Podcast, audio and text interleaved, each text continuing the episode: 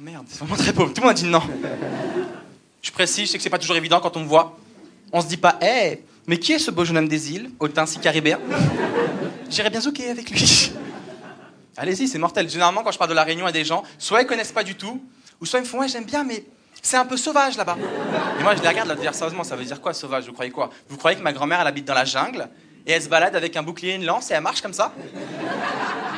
Et moi, quand je vais la voir, je dois la pâter avec des petits bouts de piment. Mamie Mamie Attendez, restez derrière moi. Ça fait trop longtemps qu'elle m'a pas vu, elle reconnaît plus mon odeur. Quand elle est comme ça, c'est qu'elle va charger. Baissez-vous.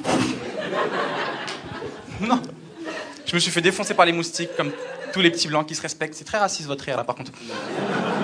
Non, mais je vois, je dis rien, mais je vois.